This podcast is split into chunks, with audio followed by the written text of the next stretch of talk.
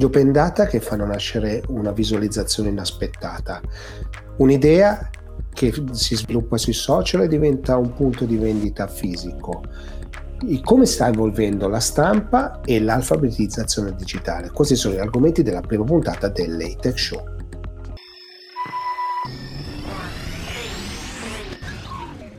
Ciao e benvenuti alla nuova stagione del LaTeX Show. LaTeX Show ormai lo sapete è questa trasmissione che si occupa di cultura digitale e siamo giunti alla terza stagione. Ma prima di iniziare questa nuova stagione volevo ringraziare tutti quanti perché insomma il successo dei podcast è veramente entusiasmante. Per quello che mi riguarda è totalmente inaspettato quindi veramente grazie. Anche questa stagione insomma cercherò di intervistare mano a mano tutti i protagonisti del digitale italiano e non per, proprio per fare cultura del digitale ma a questo punto insomma non perdiamoci troppo in chiacchiere entriamo nel vivo della puntata una puntata che vedrete è un po' particolare e iniziamo.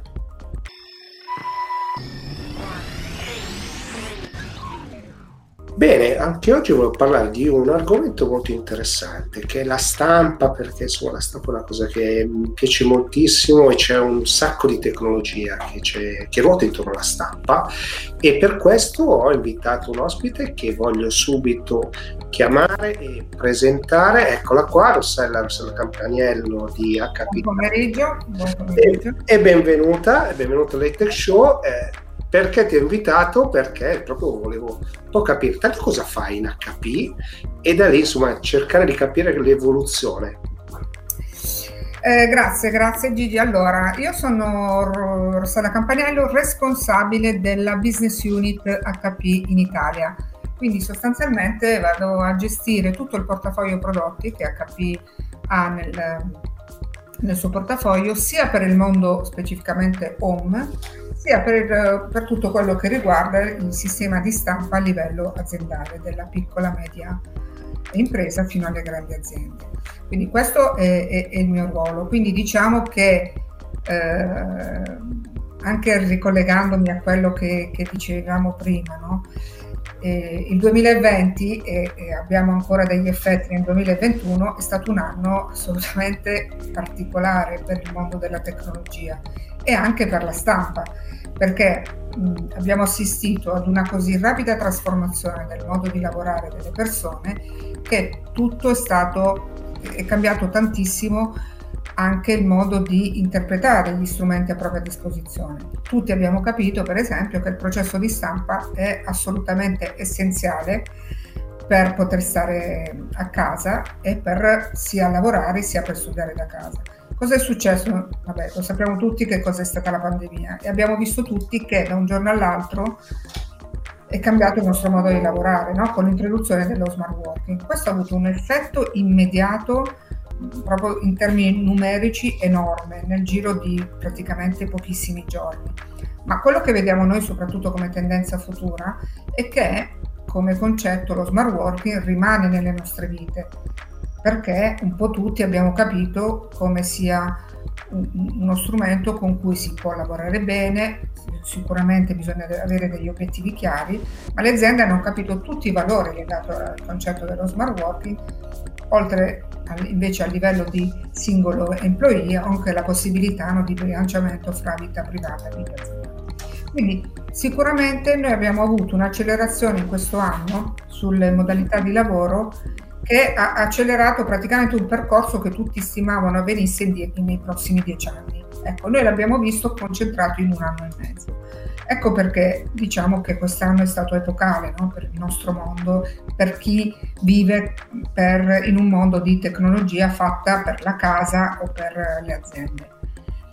E, e voi per... ovviamente non avete dormito sugli allori in questo periodo, avete studiato come ci comportiamo noi utenti medi e quindi insomma vi, trovi, vi, riuscite insomma, a proporre qualcosa di nuovo, no? perché esatto, per esempio esatto. quell'HP Plus che insomma, state raccontando secondo me meritava di essere proprio spiegato e questa era una buona occasione per farlo. Esatto, perché proprio per andare incontro no, a queste nuove esigenze di stampa e a queste nuove modalità di lavoro abbiamo lanciato HP Plus che si configura come una nuova soluzione di stampa che noi chiamiamo smart che è proprio sviluppata per andare a indirizzare queste nuove esigenze sia dei consumatori sia delle piccole imprese e che abbiamo visto un picco in termini di esigenze in questo 2020, ma che sicuramente continuerà nei, nei prossimi anni. Eh, dicevamo che appunto questo è un sistema di stampa cloud based che definiamo smart. Allora, perché lo definiamo smart? Perché siamo andati a rendere molto più semplice il processo di stampa in tutte le sue fasi. Okay?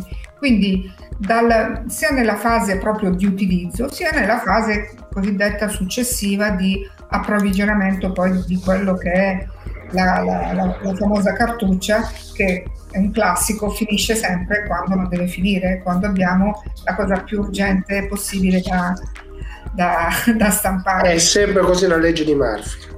Esatto, se c'è una cosa che abbiamo constatato con i nostri consumatori nell'analisi del, del loro eh, comportamento nel processo di stampa è esattamente questo, quindi di un rapporto conflittuale rispetto al processo di approvvigionamento delle, delle cartucce.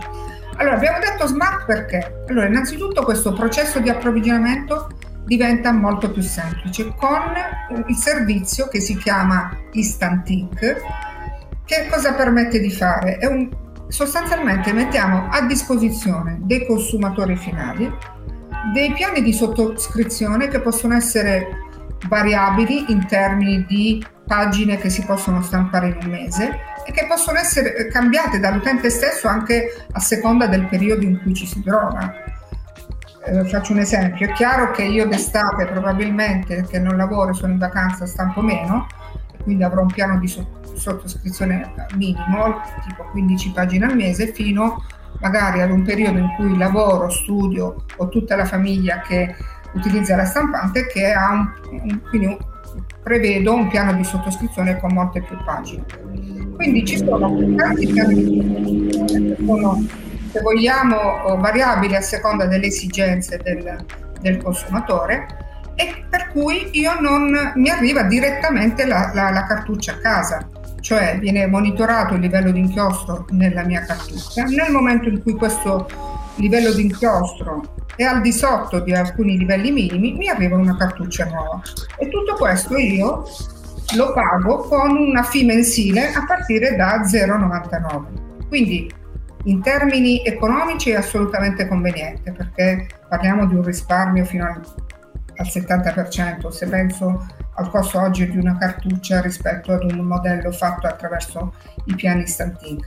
Ma soprattutto è, è ad alto contenuto di servizio, perché io sostanzialmente con i piani instant ink dimentico di dover acquistare le cartucce per la stampa o di controllare il livello prima di, di stampare perché so perfettamente che questo viene monitorato eh, in cloud e nel caso sia appunto in fase di esaurimento dell'inchiostro mi arriva quella nuova a casa.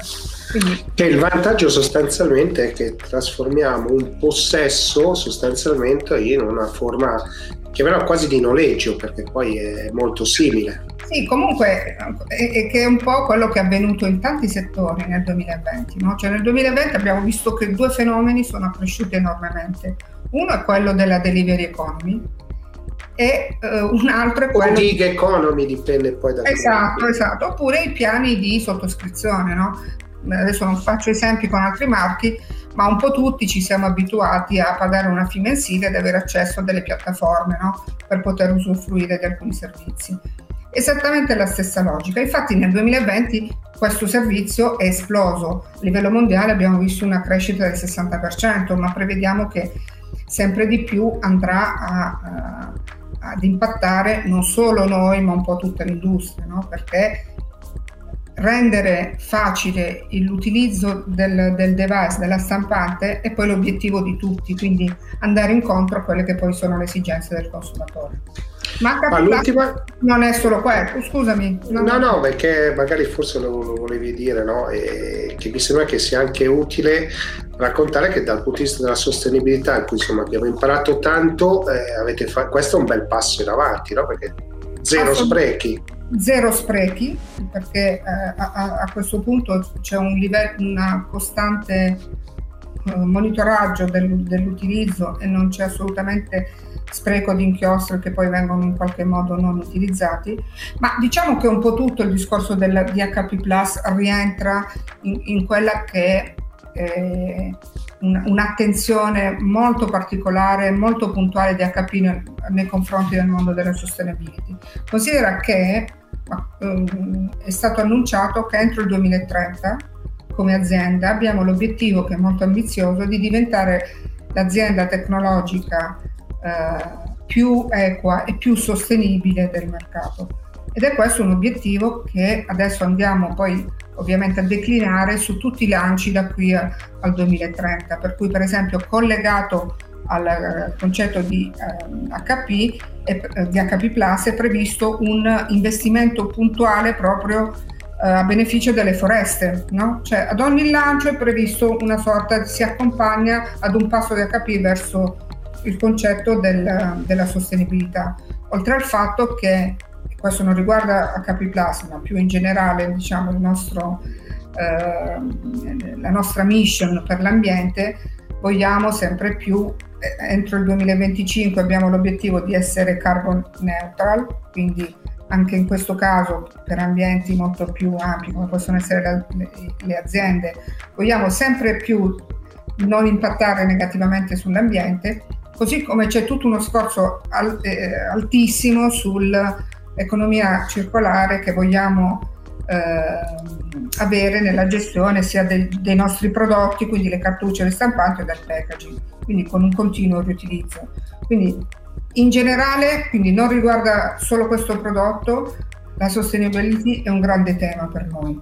Riguarda tutto il portafoglio prodotti dei stampanti, ma riguarda anche i computer, riguarda tutte le nostre diciamo business unit. Nel caso specifico abbiamo fatto uno sforzo aggiuntivo. Allora, Rossella, tanto cominciare, grazie mille perché è stata una bella chiacchierata, però mi riservo di, eh, di interrogarti fra un pochino, insomma facciamo passare qualche puntata in mezzo, eh, su un altro tema che a me è molto caro, che è quello delle cartucce, quindi l'inchiostro che utilizziamo non è tutto uguale, no? quindi voi fate tanta ricerca su quello, secondo me merita una, un approfondimento. Va bene, va Perché credo che sia importante insomma, raccontare anche quella parte, però insomma HP Plus secondo me è un, un bel esempio di prodotto-servizio, perché poi è un servizio, non è tanto un prodotto che va verso proprio il futuro. Quindi grazie mille davvero. Grazie a te, grazie e alla prossima a questo punto. E voltiamo pagina.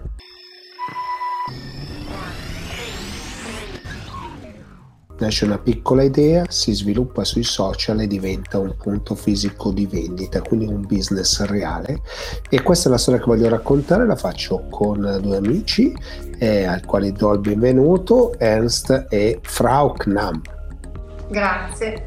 Oh, allora, qui raccontiamo una, una, storia, una, storia, una storia bella perché è una storia di come utilizzare un'idea di business sfruttando la rete e le opportunità che ci sono oggi per creare qualcosa di nuovo. No? E quindi insomma eh, Ernst e Alessandro insomma credo che siano un bel esempio di questo, no? di una PMI che vuole creare qualcosa di diverso e, e, e l'avete raccontato, l'avete raccontato in tutti questi mesi. Chi è che vuole iniziare? Ladies first.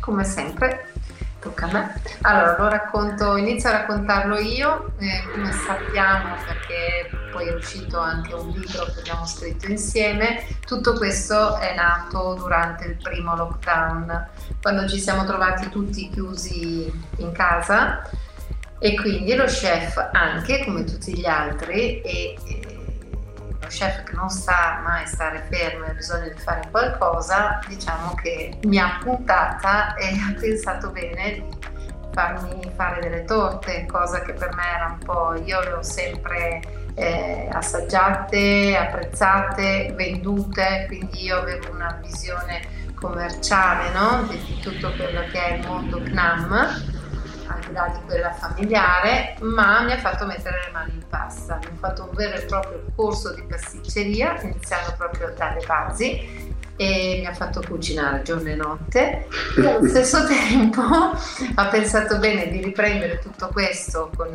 dei video chiaramente amatoriali, infatti semplicemente con, con lo smartphone e di pubblicarli sul profilo Instagram, cosa che a me non, inizialmente non, non piaceva molto perché io avevo un profilo con pochi follower, l'avevo aperto, quindi il desiderio era comunque quello di avere un profilo Instagram, ma lo utilizzavo per lo più per, per eventi aziendali, quindi era molto legato, sì c'era la mia figura, ma legata esclusivamente all'azienda, non certo io in cucina. E quindi quasi per gioco lui ha iniziato a pubblicare, pubblica oggi, pubblica domani, il pubblico ha interagito con me.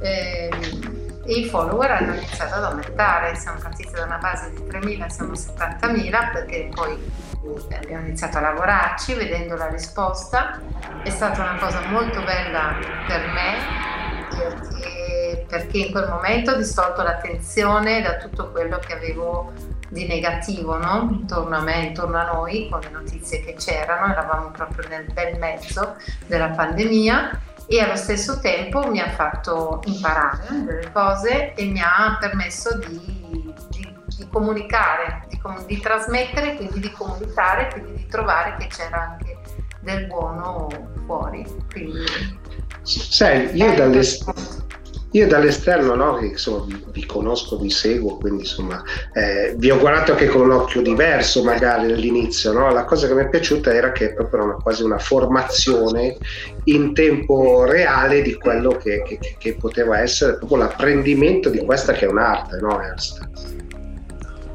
Certamente è un'arte, ma in questo caso Frau Knam, essendo una novellina eh, che normalmente mangiavo le torte, ho visto subito che è un cantalento perché ha una manualità, una sensibilità nelle mani molto molto avanzato. Poi la cosa bella ascoltava. Ovviamente quando tu provi di insegnare a una persona novellina qualcosa, io sono uno molto esigente, ogni tanto qualche parole di troppo volavano anche, per cui si litigava anche, ma la cosa bella di un litigio poi dopo torna tutta la normalità perché il cioccolato e lo zucchero fa da pace, aiuta sempre devo dire. Poi, Mm? Sappiamo, sappiamo no, insomma, il tuo carattere emerge anche insomma, quando ti vediamo in back off nei vari programmi, eh? non è che non emerga, non emerga, ma emerge anche poi il cuore d'oro che hai, no? per cui anche in quei video secondo me era emersa questa cosa, che era un lato molto umano. No? Sì, le cose forti le abbiamo tolte, c'erano anche delle cose forse meglio non, non farle vedere backstage, diventa un video backstage che alla fine erano molto divertenti.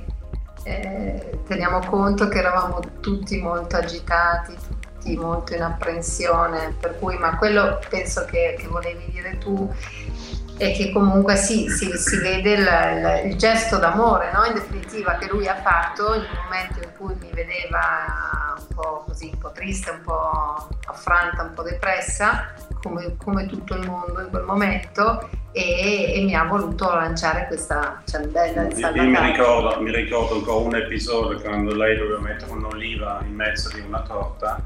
È un'oliva, no? Sì. Un'oliva e, e non l'ha messa in mezzo. Allora io ho detto devi metterla in mezzo prima con un sorriso. E lei ovviamente ha risposto e poi è stato Becky Botta finché questa oliva alla fine è andata nel mezzo ma volavano delle belle parole.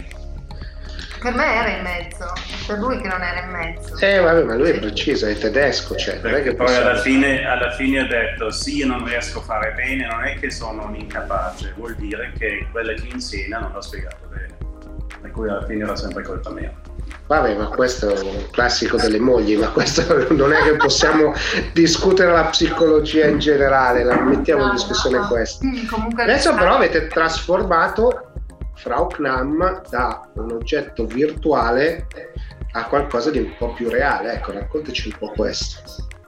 Ma il desiderio c'era anche nel, tempi passati e diciamo che, che la, quel periodo ci ha dato l'occasione perché eh, facendo questo è cresciuto il blog, è cresciuto il profilo, quindi c'è stata l'idea di, di fare un blog. Dal blog ci hanno proposto di scrivere insieme un libro, appunto con il messaggio con noi tutti possono diventare pasticceri e da quello poi una casa di produzione ci ha contattati per un programma televisivo e insieme abbiamo pensato, insieme a tutto questo, di concretizzare quello che era già un nostro progetto e quindi di creare una linea diversa rispetto alla linea CNAM e quindi, quindi far nascere Frau Knam che è un po' il lato, il lato rosa, diciamo, il lato femminile del cioccolato, inteso più in, nel senso di imprenditoria femminile più che di eh, io non sono una pasticcera, questo, questo lo, devo, lo voglio dire, lo voglio ribadire, che qualcuno non pensi che io sono una pasticcera perché non lo sono.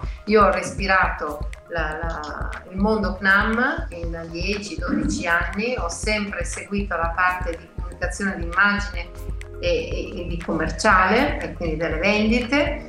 E ho sempre avuto tante belle idee, sono cresciuta dal punto di vista di, di così con Ernst ho affinato il palato, eh, ho imparato tante cose anche dai laboratori. Poi questa è stata un'esperienza che mi ha messo effettivamente con le mani in pasta, ho scoperto di avere delle attitudini, ma lungi da me entrare in laboratorio, quindi io sarò sempre affiancata da professionisti che entreranno in laboratorio a creare delle cose che io insieme a Ernst pensiamo. Quindi io ho un mio gusto, chiaramente però quando io voglio creare qualcosa vado da lui e gli dico mi piacerebbe questo proviamo a farlo, ma non sono una pasticcera. E sai che è tutto un altro mestiere. Sappiamo da, che, che Ernst insomma, ha un'attenzione per le materie prime esasperata pretende una conoscenza delle stesse esasperata, quindi difficilmente si riesce a trovare un punto di incontro con lui, nel senso che poi lui ci deve, ci deve mettere il suo, ma ripeto, è un'arte la sua, no? È un'arte e, questo poi è poi difficile no, da, da, da, raccontare, no, Ernst? Cioè riuscire a raccontare che è un'arte vera, cioè prendere delle materie prime e trasformarle in qualcosa che è un qualcosa che non è sempre uguale perché ogni volta basta un secondo in più, un secondo in meno, no? cambia. E questa è una Beh, cosa difficile. Non è tanto il secondo in più in meno, è, è, è più la materia prima perché parliamo di materie prime che crescono nella natura la natura non ci dà ogni giorno la stessa cosa. Ogni sacco di farina è diverso, ogni sacco di zucchero è diverso, ogni pacca di vaniglia è diverso. Per cui eh, non basta leggere una ricetta e trasformarlo. Eh, questo io dico, il 95% dei pasticceri sono le ricette. Li legano e li fanno.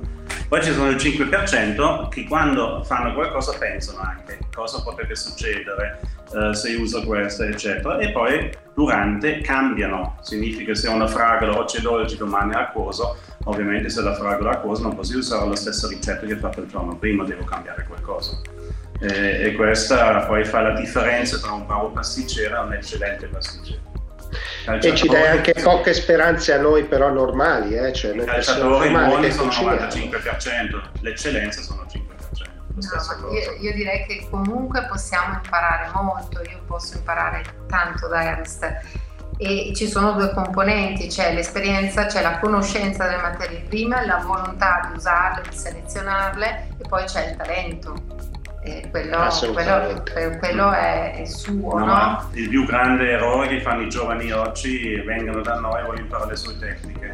E io rispondo, non devi imparare le tecniche, devi imparare le materie prime perché se io insegno le tecniche te non conosci le materie prime, cosa fai? Se tu conosci le materie prime la tecnica viene automatico, è come avere una Ferrari in garage o non avere la patente o la patente scaduta. È esattamente uguale con la tecnologia, avviene nello stesso modo, se tu non hai dimestichezza su cosa fanno gli strumenti difficilmente riesci a fare qualcosa. Va bene, allora grazie mille, eh, ricordiamo insomma Frau Klam, eh, questa apertura, eh, insomma un grosso in bocca al lupo, un abbraccio e poi grazie per essere stati qua, insomma, non sono abituato ad avere personaggi che escono dalla tecnologia, però insomma, però sono curioso, quando è che apre il negozio? Il 2. Il 2 ottobre. Sì, il 2 ottobre, sabato. Sabato, sabato 2 ottobre in via Fossi. E sai dove vado il 2 ottobre alle 6 del mattino? No. A Linate, a Ibiza. Ecco perché. ecco qua, questo è il vero Ernst che spuca fuori. Esattamente. Peccato che allora, io sono già partita per Formentera. Ecco, va bene, allora siamo a posto. Lo apro io il negozio, non Gucci lo apro io. Allora, grazie mille per la chiacchierata. Grazie a te. E voltiamo pagina.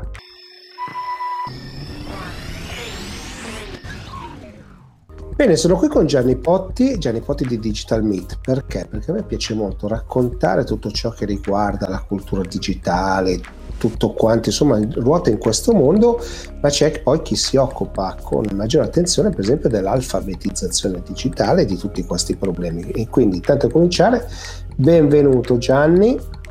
Grazie dell'invito, grazie Gigi ed è appunto l'occasione per capire che cosa avete fatto, insomma, cosa state facendo e cosa continuerete a fare, no? Perché questo è un percorso continuo. Sì, noi siamo partiti nove anni fa, ormai Digital Meet ha nove anni, eh, con la sfida dell'alfabetizzazione di cui ancora si parlava poco, cioè di far capire come la tecnologia sia il mezzo ma non il fine e che alla fine siamo noi, se siamo, io dico sempre, preparati e sufficientemente competenti a surfare l'onda e non farci travolgere dall'onda. E questo credo sia un concetto molto importante. Quest'anno Digital Meet sarà tra poco, dal 19 al 23 di ottobre in tutta Italia, in tutte le 20 regioni italiane, con un grande sforzo, 120 eventi più di 300 speaker che porteranno pillole di alfabetizzazione in tante parti d'Italia. A me piace molto questo aspetto, appunto, al di là della, della parola alfabetizzazione, no? perché migriamo da altri termini, no? poi qua noi parliamo di serie 1 perché il bello dell'informatica è questo. Eh, la cosa bella qual è? È riuscire a passare come faccio un po' io, no? da palla in frasca, cioè riuscire a fare cultura prendendo però tanti spunti, no? perché il digitale ormai l'abbiamo scoperto, è, è, proprio tutto intorno a noi. Non c'è un lavoro che non abbia una parte digitale, non c'è una scuola senza il digitale, non c'è niente. E quindi questo è un po' il bello. Raccontaci un po' qualcosa di quello che andrete proprio a fare in quei giorni. Ma hai detto bene la parola chiave, direi che è proprio cultura. Eh, portare una cultura diversa e non ne sono esenti neanche i ragazzi perché sono bravissimi a smanettare con le dita guardandoti anche negli occhi senza neanche guardare il telefonino, però poi non sanno come magari difendersi in termini di privacy o subiscono attacchi di hacker eh, oppure non sanno esattamente i processi che avvengono con il, l'utilizzo dei social. Ecco, conoscere queste cose da vicino è la nostra vera battaglia. Ti faccio un esempio eh, l'Italia fu, eh, agli italiani fu insegnato l'italiano eh, con la lavagna negli anni 60, un certo Adalberto Manzi sulle reti RAI, perché gli italiani non scrivevano bene in italiano. Poi a fine anni 90 è toccato all'inglese e con l'inglese eh, la sfida per andare sui mercati internazionali con le nostre aziende. Adesso noi pensiamo, abbiamo lanciato in questo senso una petizione sul sito di Digital Meet per far diventare il coding materia di scuola a tutti i livelli, dalle elementari fino alle scuole superiori a tutti i livelli. Non perché dobbiamo diventare tutti programmatori, ci mancherebbe altro, ma un modo diverso di pensare. Io dico sempre un pensiero laterale il coding e questo ci dovrebbe servire per fare un altro salto di qualità nel paese. Imprenditori, gente comune, cittadini, noi ci rivolgiamo veramente a un target molto molto vasto e a Digital Meet tu potrai trovare nel programma l'evento classico sulla, eh, so, sulla cyber security, ma anche sul 4.0, sul coding appunto, su quello che sta succedendo, le pillole di futuro, futuro del, del, del, web, insomma è un, una, una logica di, eh, piccoli, co, di piccole cose eh, con la, due punti fermi.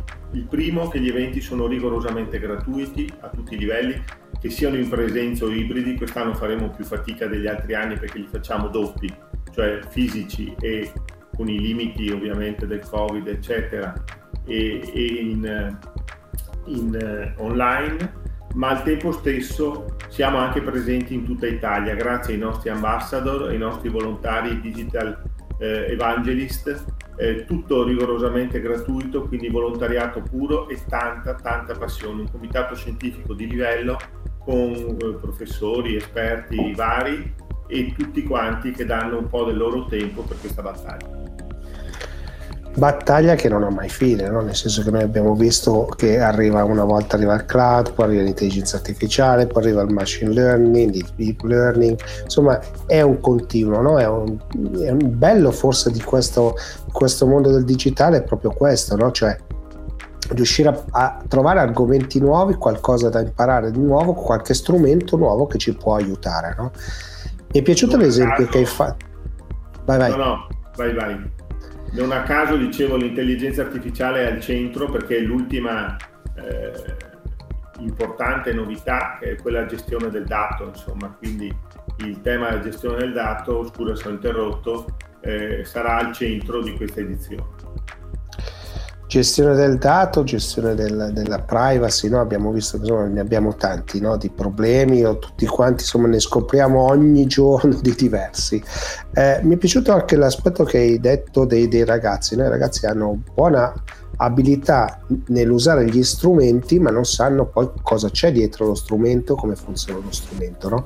Questo credo che sia uno dei grandi passaggi che la scuola italiana deve, deve compiere per, per farci fare un salto. Sì, noi ci siamo rivolti direttamente al ministro Bianchi perché lo porti in Parlamento, quindi stiamo spingendo in questa direzione. Teniamo conto poi che c'è un fenomeno interessante, che durante la pandemia, l'anno e mezzo di pandemia, tutti i processi digitali hanno avuto una moltiplicazione, un'accelerazione pari a quasi sette volte rispetto a, alla crescita di questi fenomeni dei, tempi, dei periodi precedenti e si sono avvicinati a internet, dato molto interessante, qualcosa come 10 milioni di italiani. La, la signora Maria che si collegava con la nipote dalla Calabria al Trentino Alto Adige, quell'altro che ha fatto l'acquisto per la prima volta sull'e-commerce, un altro ha usato la DAD, insomma il pagamento eh, tal dei tali o il certificato del, del sanitario, l'IPS online. Ecco, cose di questo tipo ti cambiano veramente il paese e allora noi vogliamo mettere l'attenzione che non ci sfuggano affinché ognuno di noi abbia dei piccoli rudimenti, dei piccoli insegnamenti che, ripeto, lo aiutino a fare le cose più semplici. Faccio un, un esempio banale. Con la Fast Web Academy, che è uno dei nostri partner, o con Umana, che è un altro partner, eh, insegniamo, o con un gruppo DESPA, insegniamo come ad esempio eh, fare meglio un filmato, usare un filmato con il nostro telefonino, oppure come fare una foto migliore, o usare, sfruttare meglio Google Maps per, come navigatore, insomma le cose di tutti i giorni, come a Venezia prenotarsi direttamente, un, avere l'orario del, del, vaporetto, ecco, siamo arrivati a, questi, a queste cose molto concrete per la vita di tutti i giorni. C'è anche il coding, sì, per esempio, eh, chiedo scusa, il coder dojo per i bambini, ci sono esempi di, di, insegnamento anche per loro. Insomma, tutte le generazioni, tutte le culture vengono in qualche modo abbracciate da, Digi, da Digital Meet 2021.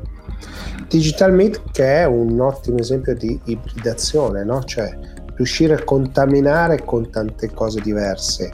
Eh, il, hai toccato tanti aspetti, io credo che ce ne sia uno che abbia fatto veramente compiere un passo avanti in questo paese, sicuramente che è lo speed, no? poter avere un accesso unico, questo ci farà aprire nuovi servizi, per esempio. Assolutamente sì, ce ne accorgiamo dalle password che ormai siamo impazziti, non ci ricordiamo più dove cosa abbiamo scritto, cose di questo tipo. E lo speed è una grande opportunità. Tra l'altro è venuta a caldeggiarlo nella ultima edizione l'anno scorso nostro ospite eh, fisicamente il ministro Pisano, eh, però eh, il governo al di là dei cambi dei ministri sta, eh, sta spingendo in questa direzione, ma dobbiamo capirlo noi, perché io ripeto sempre, noi ci occupiamo molto anche di industria 4.0 che è un'altra sfida per gli imprenditori. Se non è convinto l'imprenditore di fare un certo investimento, di spendere due soldi di più per magari a casa ha tutte le, le, le più grandi tecnologie, in azienda magari lesina qualcosa. Ecco, deve essere convinto lui non solo il responsabile IT o l'esperto di digitale che sta nell'azienda, ma il primo che deve essere consapevole e competente sul digitale, sapere qualcosa, è l'imprenditore. Finché non succede questo, tu non cambierai l'azienda. Beh, diciamo che insomma il lockdown eh, e tutta questa pandemia ha costretto tanti a ripensare agli strumenti digitali, no? Quindi grazie a Dio un passo, uno scatto in avanti importante c'è stato, cioè tutti quanti hanno dovuto ade- il problema è che ci siamo molto adeguati e poco appreso cosa possiamo sfruttare, cioè usare il digitale come leva.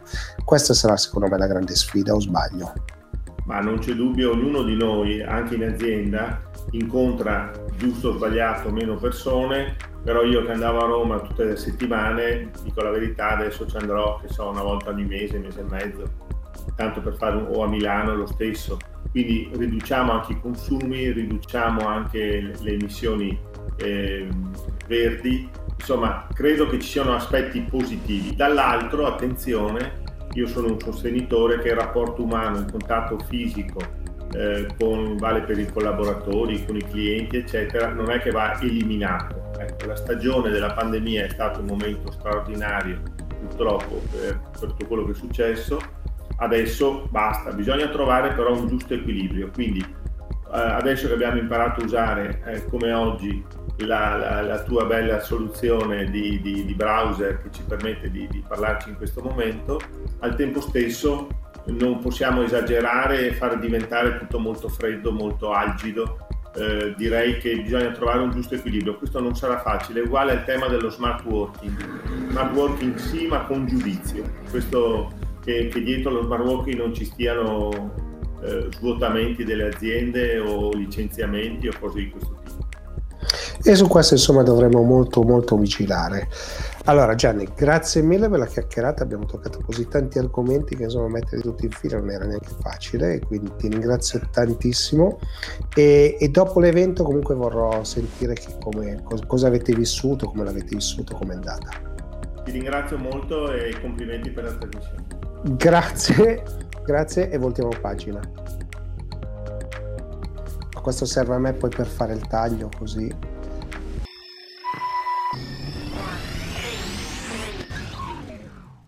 Sono qui con Paolo Guadagni, Paolo Guadagni di The Vision Agency perché? Perché volevo insomma un pochino parlare di, eccolo qua Paolo, tanto benvenuto, volevo che insomma si, si, riuscissimo un attimino a parlare di quello che, che, che voi state facendo no? nel, nel, mondo degli open data, no? perché è un mondo molto molto interessante. Sì, è un mondo molto interessante quasi sconosciuto alla maggior parte delle aziende, soprattutto alle piccole e medie aziende italiane, e invece è un universo pieno di informazioni utili, utili nella vita di tutti i giorni. Eh, proprio qualche giorno fa ero sul sito degli Open Data europei e mi sono stupito nel vedere che ci sono oltre un milione di dataset disponibili gratuitamente su quel portale una quantità di informazioni enorme, forse è talmente ricca di informazioni che diventa difficile trovare quella che serve a ciascuno di noi. Però è, è un mondo che va esplorato, è un mondo per il momento alimentato dalle pubbliche amministrazioni di tutti i paesi dell'Unione Europea, ma anche al di fuori dell'Unione Europea, eh, che producono, devono produrre per legge una serie di eh, dati sulle transazioni, sui dati statistici e quant'altro e, e renderli disponibili. Poi sta alle aziende, sta agli utenti trovare all'interno di questo dedalo le informazioni che gli servono. Quindi un mondo molto interessante che andrebbe esplorato. E questa era una bella occasione un po' per raccontare quello che state facendo eh, sugli open data relativo all'Expo di Dubai, giusto? Sì, eh, tra qualche giorno parte l'Expo a Dubai, rimandato come voi sapete di un anno causa pandemia, è comunque il più grande Expo di tutti i tempi dal punto di vista della dimensione degli edifici real estate diciamo, dell'Expo. Ehm, purtroppo è stato diciamo, colpito dalla pandemia, quindi essendo poi in una, una, posizione geografica molto particolare, a Dubai, a parte i pochi che ci abitano, la maggior parte arrivano volando e quindi eh, le nuove disposizioni sui voli aerei hanno in realtà reso molto difficile raggiungere gli Emirati eh, e quindi ci siamo divertiti a raccogliere dati disponibili gratuitamente sui voli aerei per ricostruire da prima della pandemia ad oggi qual è la situazione dei voli aerei che ehm, arrivano a Dubai e partono da Dubai. E ne è venuta fuori una visualizzazione dati abbastanza originale che fa vedere come i collegamenti eh, tra le varie città del mondo eh, sono attivi con, Dubai. Questa visualizzazione mette al centro Dubai e ogni eh, città connessa con un volo diretto è un pallino, come potete vedere da questa animazione, e ehm, mano a mano che le palline si allontanano da, da Dubai vuol dire che la città è poco connessa più vicine, più connesse quando le palline si, si avvicinano. Quindi in realtà... Quindi quando sono in questa zona qua, per capirci, era quando proprio c'era il lockdown, era tutto fermo. Esatto, questo vuol dire zero, praticamente non c'erano voli tra Dubai e le altre città del mondo. Quindi era totalmente sconnesso, era il periodo più duro della pandemia nei primi mesi dell'anno scorso. Poi lentamente i voli sono ripartiti, eh, quindi le palline hanno cominciato a muoversi, come vedete, ad avvicinarsi a Dubai, ma siamo ben lontani dai massimi storici ehm, e tuttora siamo intorno al 60-70% dei, dei, voli aerei con la città, quindi eh, è ancora un problema, diciamo, non c'è la stessa possibilità di afflusso di visitatori come era previsto originariamente. Certo, e diciamolo anche che insomma, voi prendete tutti questi dati eh, che sono dati disponibili, no? però credo che il vostro vantaggio sia riuscire a porli in una visione grafica che sia facilmente leggibile e questo credo che sia il grande valore, no? c'è lo sforzo concettuale di tradurre delle informazioni in qualcosa che poi sia concettualmente facile da, da vedere. Sì, questo in realtà è il nostro mestiere, quindi eh, ci occupiamo di open data perché in realtà noi eh, come mission abbiamo quella di aiutare le aziende a visualizzare i dati. Ci occupiamo di data visualization, sono dieci anni che esistiamo, siamo nati da una costola del Politecnico di Milano, facoltà di design, dove c'è un centro di ricerca che si chiama Density Design che è specializzato nella visualizzazione dei dati.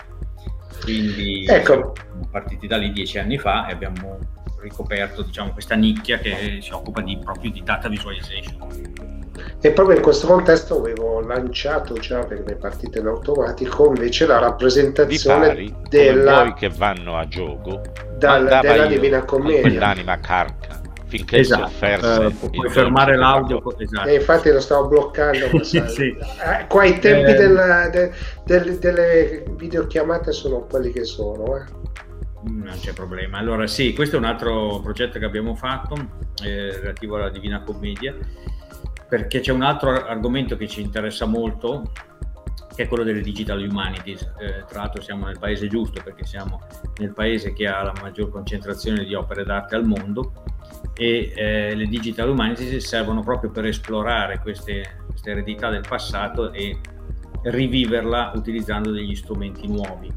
Quindi abbiamo cominciato nel 2019 con il, il 500 anniversario della morte di eh, Leonardo da Vinci poi abbiamo fatto nel 2020 un'operazione su Raffaello e quest'anno ci siamo dedicati a Dante Alighieri perché è il 700 anniversario e quindi abbiamo sviluppato questa applicazione.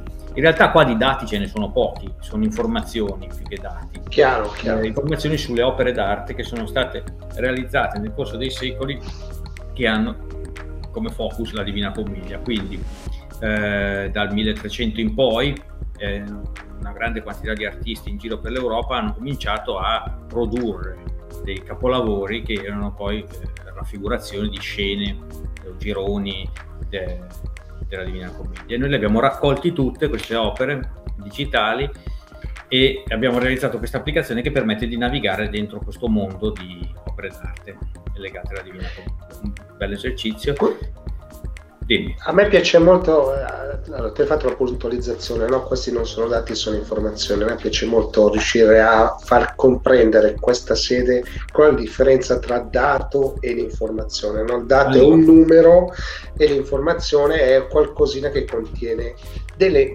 informazioni di più, no? banalmente. Sì, in realtà i due temi sono strettamente legati e, e se posso dire una cosa, a noi ci chiamano quando c'è qualcosa di complicato da spiegare che queste siano informazioni o numeri, eh, questo è proprio il nostro territorio. Eh, all'interno della nostra agenzia eh, lavorano delle persone che sono information designer, quindi sono dei progettisti dell'informazione. Questa può essere o di carattere numerica o, di, o qualitativa. Ehm, e quindi proprio per formazione loro sono capaci di trovare delle modalità per poter raffigurare una complessità senza banalizzarla, senza semplificarla, ma chiarendola all'interlocutore finale. Quindi questa è una cosa che tra l'altro le aziende richiedono molto perché hanno a che fare con una complessità sempre crescente. Sì, sì, proprio un traduttore, sostanzialmente voi vi fate da traduttori delle informazioni, dei dati in qualcosa che sia concettualmente facile da vedere e comprendere, no? Sì, spesso, per esempio adesso per un grande banca italiana abbiamo lavorato sul patrimonio informativo della banca, come faccio a navigare all'interno del patrimonio informativo no, non è facile, non è facile perché diciamo, dobbiamo unire le nostre competenze con quelle del cliente, perché poi noi non siamo esperti di banche, siamo esperti di informazione, questo è un classico del mondo delle, delle agenzie e delle società di consulenza. Cioè, I nostri clienti sono aziende farmaceutiche o produttori di beni alimentari o, o banche, noi non siamo esperti né di, di, di farmaci né di, né di banche né di prodotti alimentari, ma cerchiamo di unire le nostre competenze con quelle della, del nostro cliente per trarre il maggior beneficio possibile. Perfetto Paolo, allora grazie mille per la chiacchierata, insomma abbiamo scoperto che c'è un mondo di dati che possono essere facilmente eh, resi comprensibili, visibili e, e soprattutto ampliati perché poi voi insomma siete bravi anche in questo, avete una grande capacità in questo.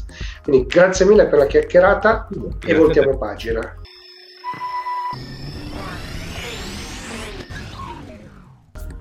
Siamo giunti al termine di questa prima puntata di una nuova stagione del Late Show. Eh, se vi è piaciuta, insomma, se avete trovato qualcosa di interessante, insomma, segnalatevelo. Se vi è piaciuta e volete segnalarlo a qualche amico, ovviamente fatelo. Seguitemi su tutte le piattaforme possibili, sui podcast e quant'altro, insomma, è sempre una cosa gradita. Se lo state vedendo in tv, segnalate al canale che è piaciuto questo contenuto. Bene, a questo punto non mi resta altro che ringraziarvi per l'ascolto e dare l'appuntamento alla prossima settimana. Ciao!